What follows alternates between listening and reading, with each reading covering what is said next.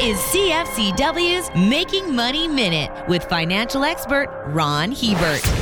Even a year ago, the West was emphatically stating that embargoes on Russian trade would break that country's economic back. They were envisioned to force Russia to the bargaining table, conceding defeat in the war and withdrawing from Ukraine with their tail between their legs. Just the opposite is happening. Russia expects to see its economy grow at roughly the same rate as America's this year, and do so with piling on far less debt. Russia is a much tougher opponent than we are willing to give them credit for. For more information, listen to our Making Money show hosted by Ron Hebert and Gord Whitehead at lets make money dot c a or c f c w dot com.